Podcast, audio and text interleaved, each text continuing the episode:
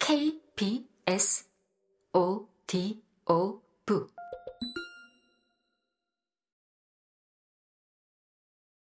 이런 울프의 주장은 참으로 선구적인 통찰을 담고 있다. 이미 1930년대에 울프는 이데올로기와 주체의 관계에 천착하는 모습을 보이지 않는가. 사실 이런 울프의 생각은 1980년에 프랑스에서 출간된 질 들레즈와 펠릭스 가타리의 천 개의 고원에 등장하는 여성 되기의 개념을 연상시킨다.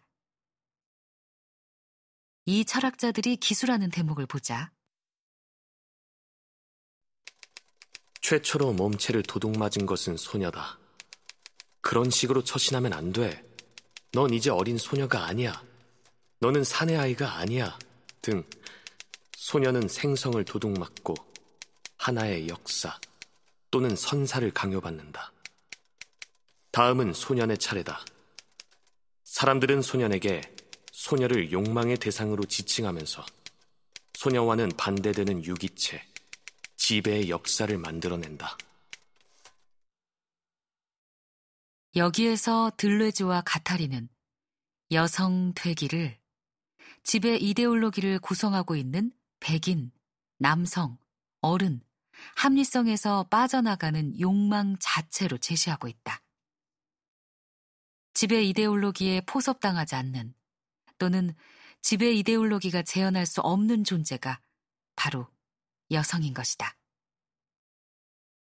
이 주장에서 중요한 지적은 바로 이렇게 비재현적인 여성을 만들어냄으로써 남성 역시 규정된다는 사실이다.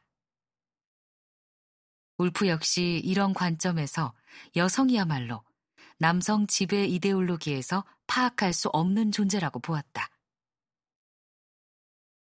여성을 지배 이데올로기의 산물로 보면서 단순하게 남성의 대척점에 놓여 있는 존재로 파악하지 않고 그 지배 이데올로기의 언어로 표현할 수 없는 소수자 성으로 본다는 점에서 울프의 생각은 두 프랑스 철학자의 견해와 상당히 닮았다.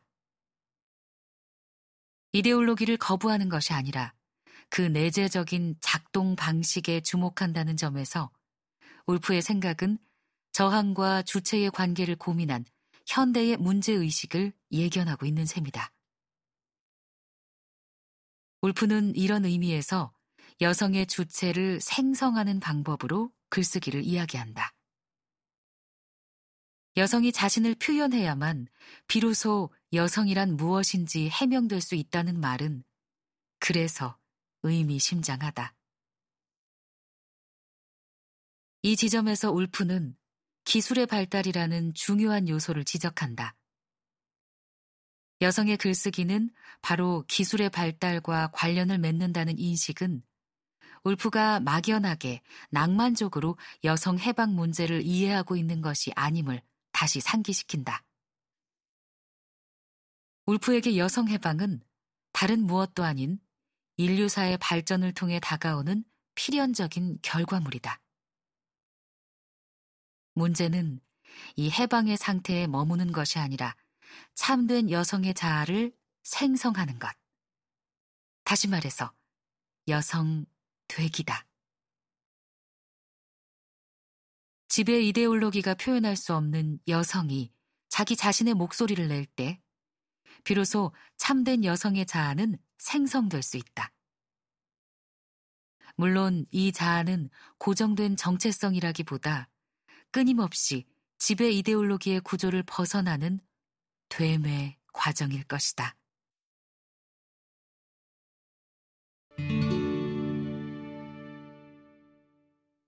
개방적인 연대를 만드는 글쓰기. 이 문제는 자연스럽게 올프가 이야기한 여성이 글을 쓸 때 맞닥뜨리는 두 번째 장애물로 이어진다. 울프는 첫 번째 장애물은 잘 극복했지만 두 번째 장애물은 제대로 극복하지 못했다고 솔직하게 말한다.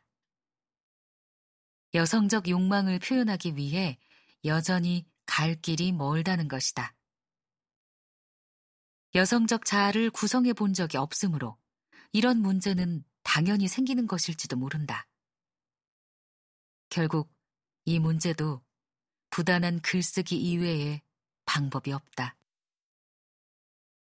물론 글쓰기가 곧 자아의 구성이라는 울프의 철학을 참고하여 생각한다면 두 번째 장애물의 문제는 극복할 수 있는 것이라기보다 끊임없이 작가를 한계로 밀고 가는 조건에 가까울 것이다.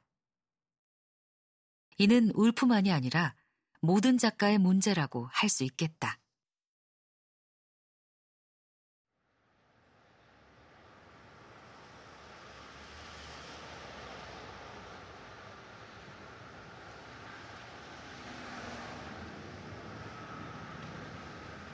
김수영의 유명한 시 어느 날 고궁을 나오면서를 보면 시인은 왕궁의 음탕 대신 50원짜리 갈비가 기름덩어리만 나왔다고 분개하는 자신을 반성한다. 붙잡혀간 소설가를 위해 언론의 자유를 요구하거나 월남 파병에 정정당당하게 반대하지 못하고 옹졸하게 사소한 일들에 분노하는 자신을 책망한다. 올프가 말하는 자기 검열의 문제도 김수영이 노래하고 있는 이 옹졸한 분노와 무관하지 않다. 울프는 여성을 위한 직업에서 자신이 집안의 천사를 물리칠 수 있었던 이유는 물려받은 재산이 있었기 때문이라고 솔직하게 고백한다.